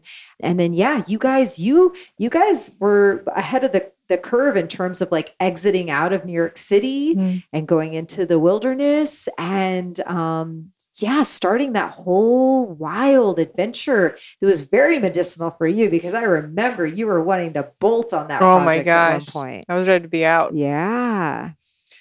Yeah, I remember when our lease was coming to an end a few months before that, we realized that and started discussing what's next. And I didn't know what was next, going back to that unknown, tr- unknown and trusting one step at a time. And I just said, why don't we not renew it? We can go anywhere. We can do anything. We're both digital business owners. What can we do? How playful can we get with this? And Eric was obsessed with tiny homes at the time. And we ended up finding this piece of land in the Catskills. And when we visited it, there's a tree that spoke to me. I believe it's a balsam fir. I just recently got an app that identifies all the plants and we've been just obsessing over it over 12 acres and it spoke to me i took a piece of it that was on the ground i put on my altar and i said mm. tree if we're Ooh, meant to chills if we're meant to be your stewards let us know Oof. and so it stayed on our altar for some time and it was a yes, even though it was a tiny house that was more like a bungalow slash hunting cabin. And it wasn't new either. It was not new. I believe it was built in the 70s. No one had ever lived in it full time. And it was not meant to be lived in full time. You could, but it wasn't really set up that way. But it had electricity, it had running water, it had wild berries. So we just went for it. And uh, the whole move was very dramatic and extremely difficult. And within the first week of being there, we went to Aniwa. And I just wanted to be out of there. All of the ants and the problems with the siding and just how tiny the space was. And also being confronted, I remember such a huge piece was realizing there was no way until you guys completely renovated that you could be there in the winters because you would freeze mm, to death and yeah. it wasn't properly insulated. We didn't realize we needed to buy a driveway. we couldn't even get up our own driveway the night we moved. So we had to sleep. I don't it was horrifying. And that's one of the things that went viral on TikTok because people love some drama. But nature is just so gorgeous there. And, you know, within the first winter, we ended up going to Argentina and spending the winter in Argentina and also traveling across the US a little bit, going to the Gem and Mineral Show in Arizona. That's right. Visiting Nashville, feeling out if that was meant to be a spot for us. It was not. And then coming back to the tiny cabin and making it a tiny palace. And life just worked out in such a way that we had the opportunity to do so and end up working with a lot of awesome and super aligned brands along the way with that renovation. And it was featured in apartment therapy. That was so fun. And actually, that was filmed the weekend of a plant medicine journey that I was on. And I was just so rooted in this intention to whatever I say, whatever I film, I just want to transmit love. Mm. You know, I was like, maybe the words will land with some people, but really, I just want to spread love. Yeah. No better, bigger transmission than that. Yes. My yes. gosh. Yeah. And you guys completely transformed that place. And so where are you at with it now? We're so over, glad we're did, over the tiny life. oh, yeah. So over it. We're so grateful to be there. And we've really been able to expand it. We have a separate building that's our offices. Mm-hmm. And Eric just finished building this huge workshop. That's his ultimate dream. He can make these huge origami sculptures. And you have all that land. And we have all that land. So we could build anything, But as we move into the chapter of our lives where we are talking about expanding our family, what we're realizing is how far we are from community. And so that's one of the reasons we're in Austin to look into whether that's meant to be our next spot. I'm sending like such beaming clear prayers that it comes into alignment for you guys to to be here but of course i ultimately just want you guys to go where you're just going to flourish and just yeah just in all the ways be in your most nourished joyous strongest place but man mm. i hope it mm. works out for you guys to come here yeah. and so if you find you know whether it's here or somewhere else do you guys intend to keep your place up there or that's one of those one step at a time. Okay. I really don't know. It's just such a special piece of land that we're so lucky to be stewards mm-hmm. for. There's really nothing like it. There's mountains, there's all of these animals, there's this incredible privacy, and there's incredible soil for growing food. And it's very unique. So I think it's just going to depend on, you know, we had this thought of inviting in a friend who's a brilliant farmer to make a farm out of it. Maybe mm. add a couple of alpacas and develop mm-hmm. land that way and rent it out while we're not there. Or maybe, you know, we spend some time in Austin and go there for the summer because the summers are and fall is also so beautiful mm-hmm. there. So mm-hmm, it is. We're just, you know, we want to hold on to it because it is so special. But also, if we're not meant to, that's part of the deal. Right. Yeah. If your journey is in stewarding that land was meant to just turn it over in the way that you guys did and then hand the pass the baton to the next steward mm. yeah i mm. guess that will reveal oh my goodness and so can we talk about speaking of powerful land you know where i'm going to to pivot this yes. next with so Oof. yeah i know right so a little bit of context so I, yeah, I have known uh, Ksenia, you know, since uh, before she and Eric got together, and then watching them, you know, just get closer and the relationship um, get stronger and stronger. Inevitably, sensing, you know, this was definitely going to engagement and and marriage and and all of these things. And I mean, the engagement story is cool too. I don't know if we, yeah, you know, feel called or have time to share that, but ultimately, recently, it culminated to, and I guess I'll let you take it away because it's so powerful. I actually don't want to do much of the of the telling. I'm just grateful that I was a part of it in, in some small way. And we'll just say the second that the Zoom camera video turned on and I saw where you two were for um, for your marriage, I was blasted open instantly and blown away by where you guys were at. So I will let you share more about mm. that hmm. story. Yes, Londolozi in South Africa. We're so lucky to have our wedding ceremony there and so lucky to have you as one of our beautiful blessers mm. of the mm-hmm. ceremony. And, you know, I learned about Londolozi through Boyd Varty, who I believe has been on your podcast. He has. I forget which episode. Um, maybe episode thirteen. Um, but yeah, uh, I think it's like um, na- navigating your inner and ah, I forget the title of it. But yes, the, the he's the only Boyd, Boyd so you can yes, find him. Yes. So I got introduced to Boyd through our mutual friend Jasmine, and he I started reading his book, Cathedral of the Wild, where he speaks of this magical land that his family owns. You should really go and listen to Boyd's interview because he's an incredible story. The way he describes it, it just is so beautiful and multi-layered. And so I've been hearing about the land for a long time. And then at some point, I also put the two together that one of my indirect mentors, Martha Beck, whose books I've been reading for years and years, who's been such a source of my own connection with myself and my spirituality and my aliveness, she is his direct mentor in this physical realm. And putting together that the magical land and the animals that she mentions in her books were actually Londolozi, the place where Boyd grew up. It made my interest in going there stronger and stronger and stronger. And so in January, I was in a medicine ceremony where and we've been tiptoeing we've been engaged for a couple of years and we've been tiptoeing around marriage for a while and there's just something that wasn't moving us forward it was busy with renovation and you know then covid and this and that and within that ceremony just became clear how meant to be we are on this path of supporting each other and serving each other and walking together.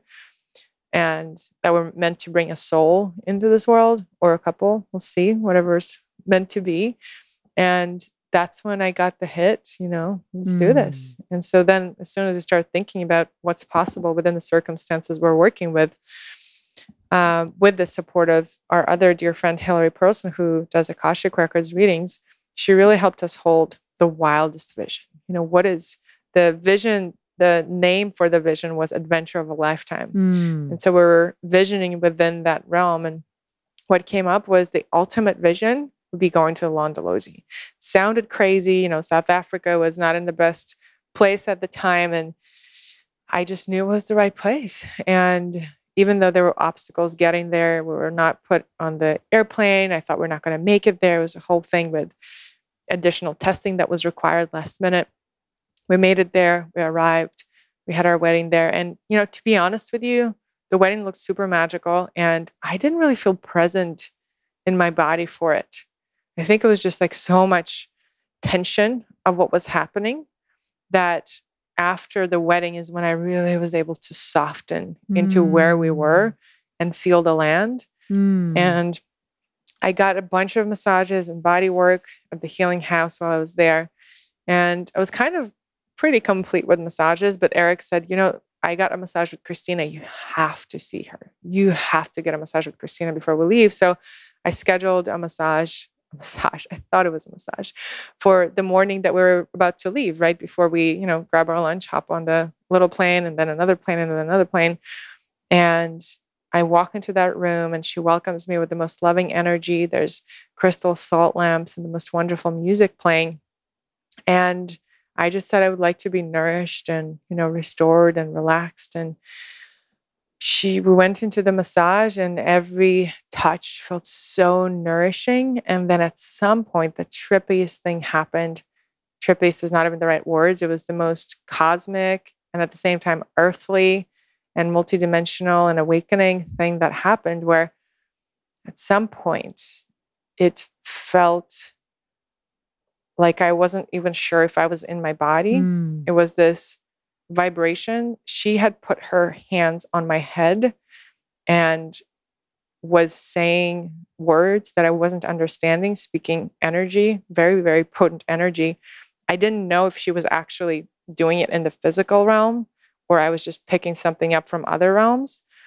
But those words was just like full body goosebumps. Where's my soul? Where's my body? What's happening? And there was like, for a moment, there was this fear of, oh my gosh, am I leaving my body? Like, what's going on? This like having to hold on, kind of like it is in ceremony journeys where we're wondering, can we let go? How much can we let go? Is it safe to let go? What's happening? Well, I just transitioned to back? the other realms. Exactly. Exactly. I just got married, you know, all these things. And it was this moment of profound fear, elation, excitement, love. And it's in that moment that I felt a male presence in the room. And I felt that the male presence was working with Christina, who was holding very feminine energy.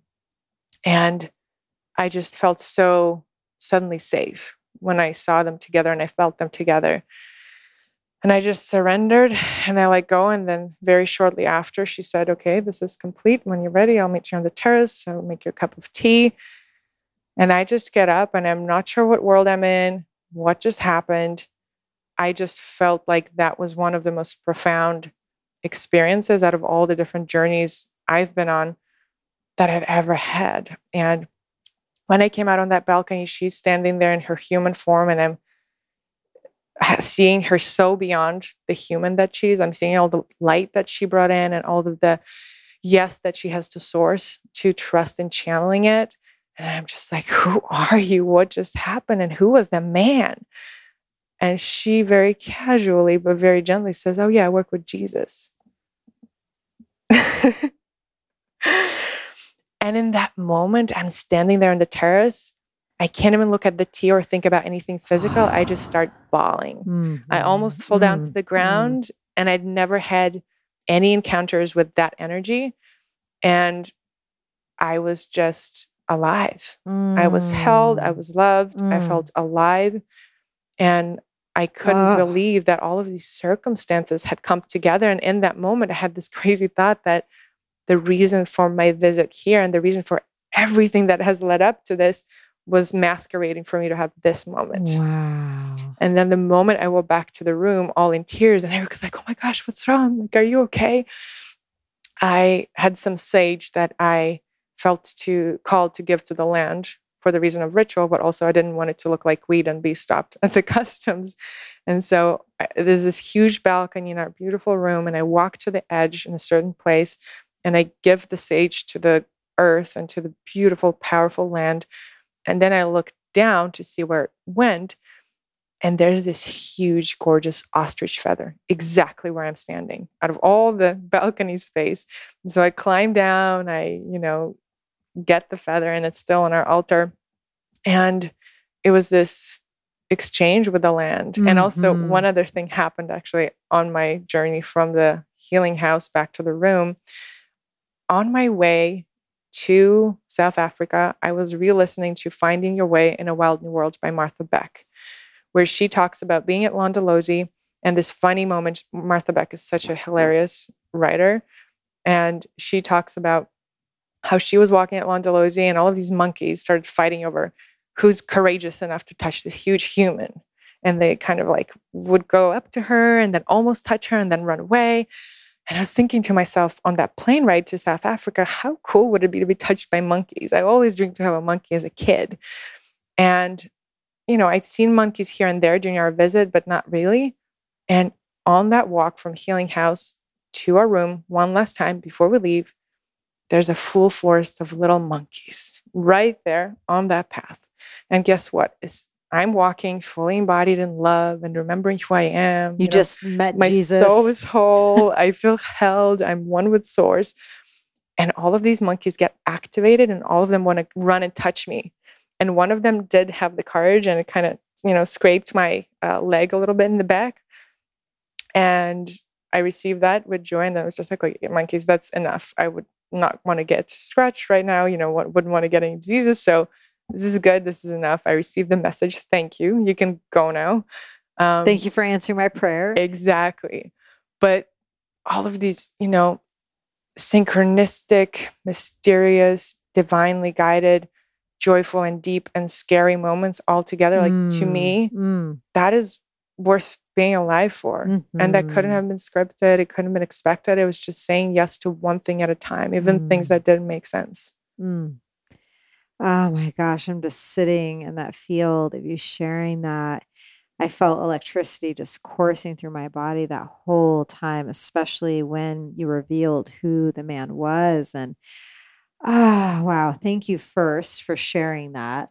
I've been waiting about six months to hear that Yes. story because I knew you had, um, you and Jasmine had shared with me that something very life changing and as deeply profound as possible had Mm. happened to you in this healing house on the lands. And yet I knew, you know, I just needed to wait until you felt called to share me, to share that with me. So um, thank you for doing Mm. it today. It was an unexpected gift that I didn't know I would receive and everyone joining us would receive um, because, yeah, truly experiences like that are, yeah, beyond words and just the ultimate of of divine experiences and i was even curious too if the massage therapist i know that that's she's much more than that but um, if she was even aware of what Mm. was happening or if she was just you know just that embodied with her gifts and her light language Mm. or whatever that it was just pouring out of her um, but it sounds like she was pretty in tune with Very in tune. Mhm. Such a powerful healer. wow You know, I think some of the most powerful healers don't announce anything about who they are. yeah And it's just that invitation that I'm very inspired by to just walk as love. And this invitation to every interaction at a grocery store, every interaction with an animal or human, wherever we go, how can we embody Mhm. love?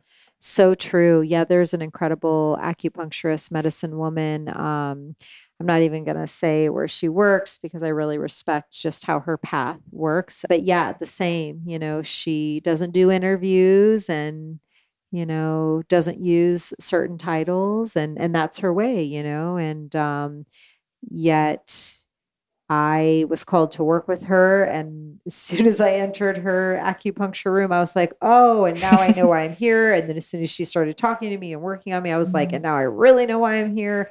And I was so excited to, um, you know, invite her on Ceremony Circle to just talk about her gifts and her path.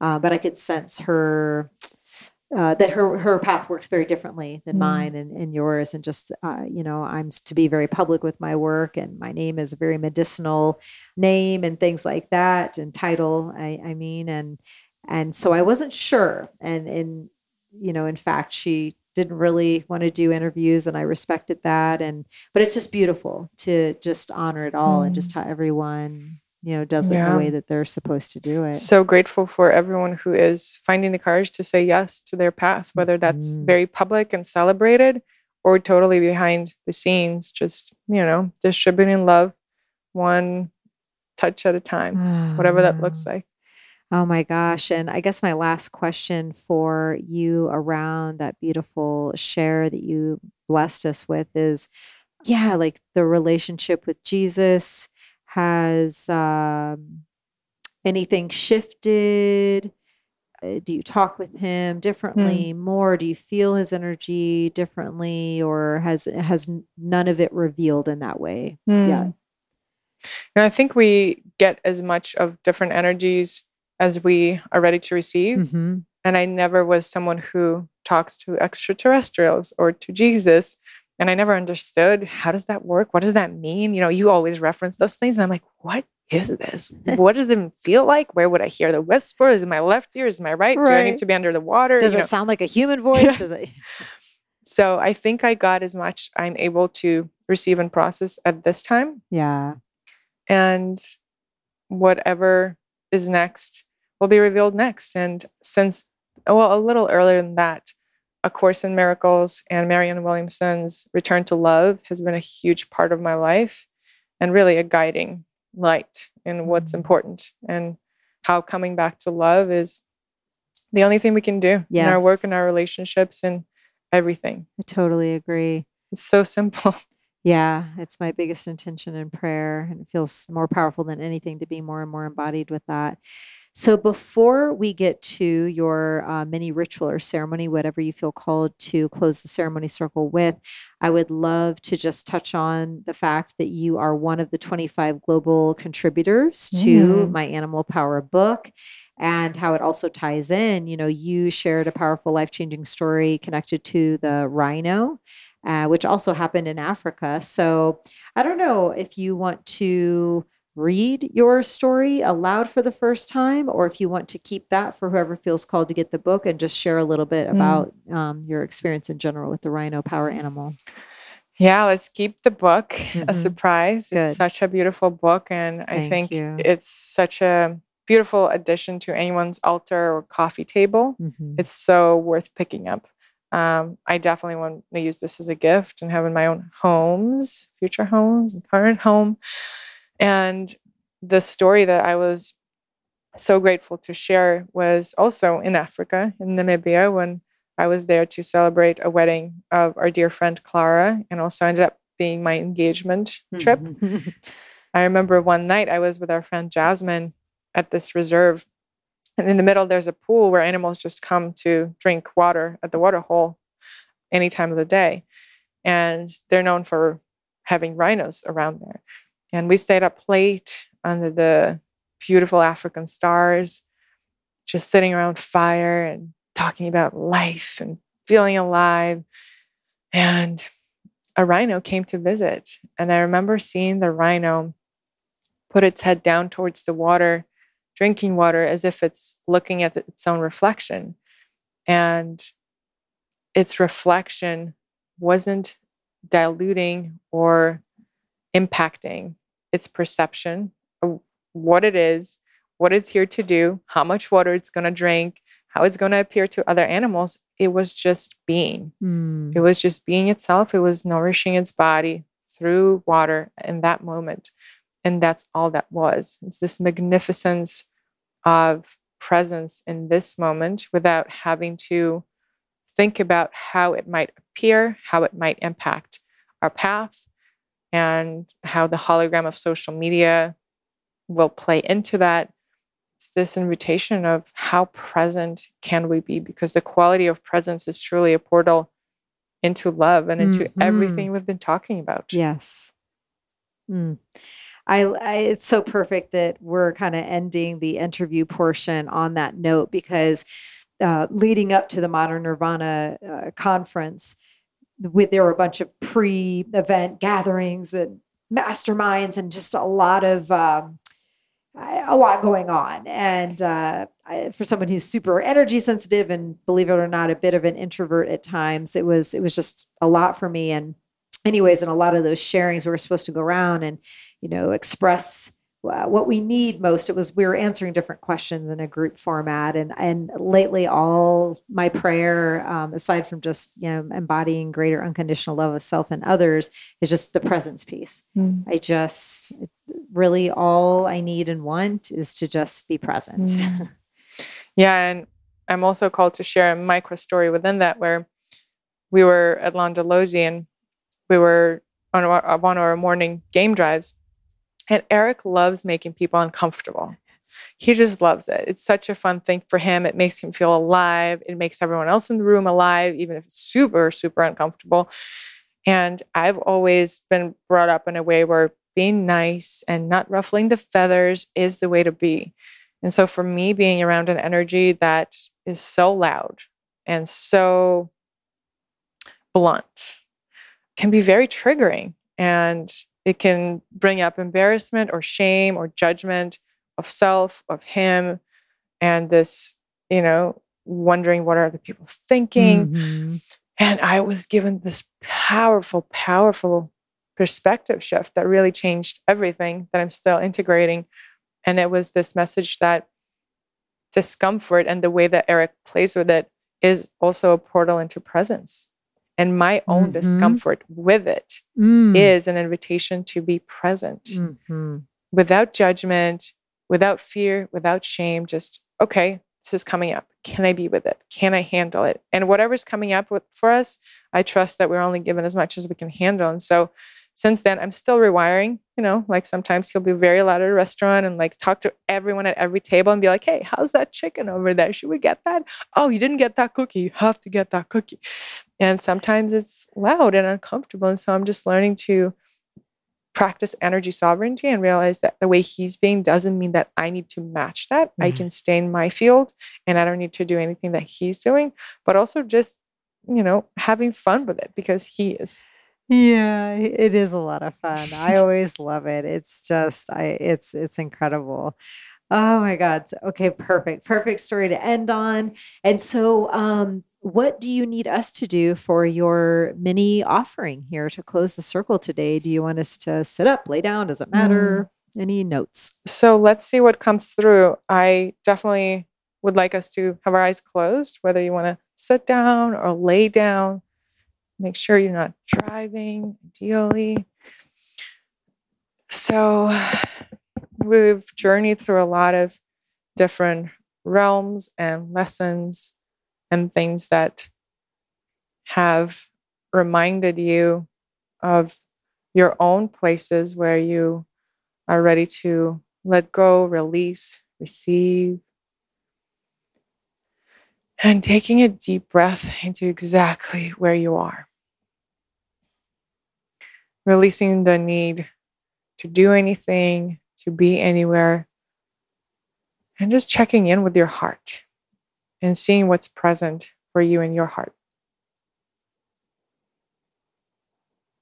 Taking a deep breath into your throat, softening. Taking a deep breath behind your eyes and into your head, into your crown. With every breath, just creating softening, inviting space and inviting ease. Traveling down into your belly, breathing into your center of creation.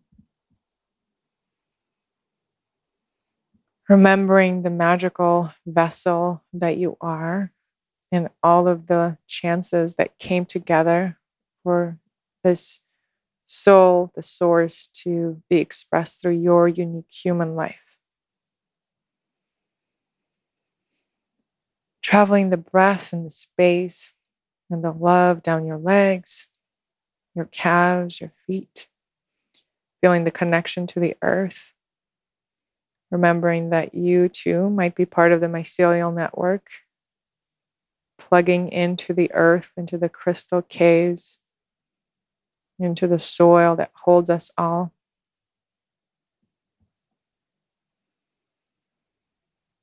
And with that space, seeing what else arises.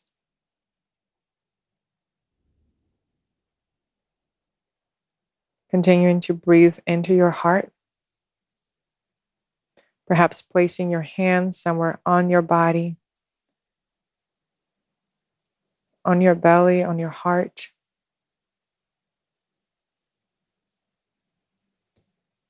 And feeling how your hands are such a powerful portal for which we can receive the energy through our crown, through the cosmos, bring them all the way down into our hands,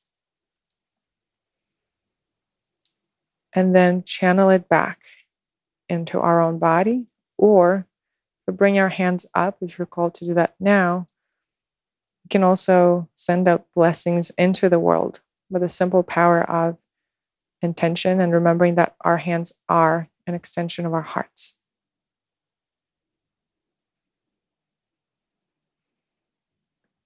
Remembering the unique medicine that you came here to embody. Trusting that how it's been unfolding up until now is exactly the perfect set of circumstances that have led up to this moment and inviting in the courage to hear the whisper for the next step.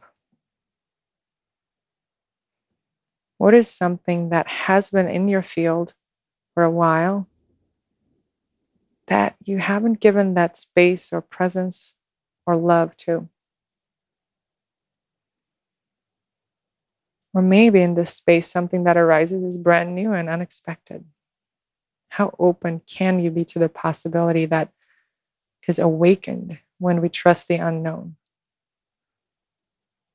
And when we sit in the space of nothing and open ourselves up 360 to all of the joyful and expansive possibilities of receiving, giving, creating, loving, and remembering that when we allow ourselves to be that channel, that receives with ease, that gives with ease, that shares messages with ease, we bless our own human vessel and we bless everyone around us. Lighting up the grid around the world that needs your medicine, that is ready for your medicine. Taking another deep breath and seeing what comes up into the space. And knowing that if it's not a specific message, maybe it's an energy or a color in your belly or in your third eye that can be recorded in this moment with your mind, with your heart, and revisit it anytime you want. And remembering that you are own portal to all of the answers, to all of the growth, to all of the expansion that has already occurred. How present can you be to that?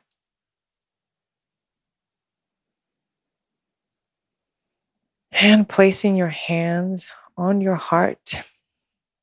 Once again, feeling the frequency of the most powerful tool, the most powerful knowledge that you carry that's within your heart, connecting you to the powerful grid of frequencies that connect us all together, all around the world.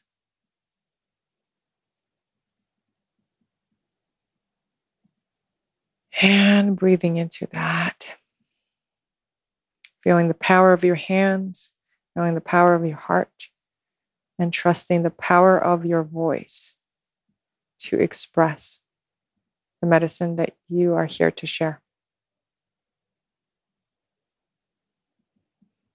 And when you're ready, opening your eyes.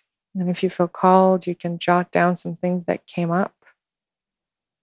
or just allow it to continue unfolding because it will once we open ourselves up to these powerful portals of what is. The information tends to just keep coming along in so many ways. So be open to any animals that might show up behind your window or on a walk to the park, words or names that come up. Maybe it's a whisper to connect with a certain person. My invitation for you is to take one action on the feeling or the whisper that you heard and see what happens and how much space can you keep creating for miracles that are already unfolding and on their way to you and through you. Thank you for traveling with me. Thank you, Alyson. Thank you, Rhino. And thank you, Jane Motorcycles and JC. Thank you to it all. Yes. Second, all mm. of those thank yous. And Thank you for that beautiful offering. That was really powerful. It was making me remember it's been a long time since I've ever, you know, like sat in you guiding a meditation or been in that space, uh, witnessing you in that way. And it was so nice. I was like, oh, she needs to do more of this. You need to have like a.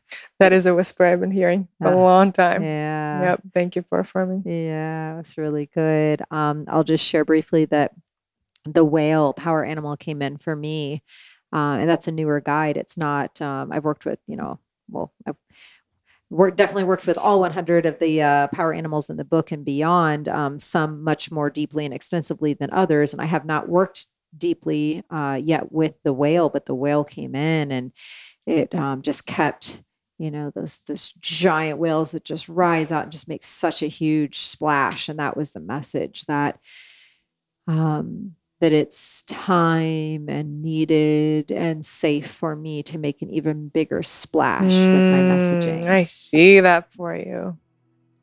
As Boyd says, I know it to be true. He said in my interviewing him that me visiting Londolozi, I know it to be true. And a few months later, I was there, there. you were getting married there yes. and seeing my face on Skype, or I don't know if you could, see, or not on Skype, on Zoom. I don't know if you could see us, but yeah, so, so good, so good. Mm. So, I guess that's our cue. We've got a car alarm going on outside. Life so is calling. Life is calling us back to this earth realm. So thank you all so much. What a multifaceted, multidimensional, beautiful, rich, Jesus love filled mm. ceremony circle ride we all just went on together. So thank you to every person listening because it is definitely a co creative effort. And I appreciate all of you and all of you equally, but got some extra deep special love for those of you who journey with me and the guest every single Ceremony Circle podcast episode. So, special time. Thank you, Ksenia. It was really, this is my first interview, like doing it from home. And so, thank you for activating the interview energy in the home space. And I love you so much. Mm, love you so much. It's always such a joy to co create. Let's go on a trip again. Yeah, I know. Mm yeah, let's figure out when I press the stop record button where we're going. So, mm-hmm. sending love to all of you. Thank you so much for being here with us. Mm-hmm. We'll sit with you next time. Woo! What a powerful voyage that was. It is just my greatest honor. It brings me so much joy and activates and lights up my soul to be able to sit with these incredible, embodied, true spiritual masters and leaders from all over the world. I ask that you please, if you feel called, continue to support them and their work in whatever way that feels aligned for you. Please go to my website where all the show notes are listed www.alysoncharles.com. That's www.alysoncharles.com so that you can access their direct links to their website and social media platforms and additional information about them. And remember, what makes Ceremony Circles so unique is that at the end of every single episode, as you just experienced, we immerse in a powerful ceremony, ritual, invocation, prayer, spiritual song, some sort of activation that the guest feels called to offer on that day. So listen to your intuition. If at any point moving forward you feel called to come back and re immerse in this guided ceremonial experience, do so. Because I guarantee every single time you experience it, you will receive a new medicine transmission, a new awareness, a new awakening aspect within your soul. It has been an honor voyaging with you. Please keep the ceremony circle community vibes growing and activating. Find me on Instagram at I am Alyson Charles and let me know how you enjoyed this episode. Let me know how you are creating your own sacred ceremony circle space. Tag those in your soul fam who are immersing in the ceremony circle episodes and experiences with you. And let's unite in the next episode coming out next week so we can continue to activate the consciousness energies of planet Earth and the universes. This podcast is for information and entertainment purposes only, and my intention is not to provide medical advice or diagnosis. You should always consult a health professional before making drastic changes to your diet or lifestyle.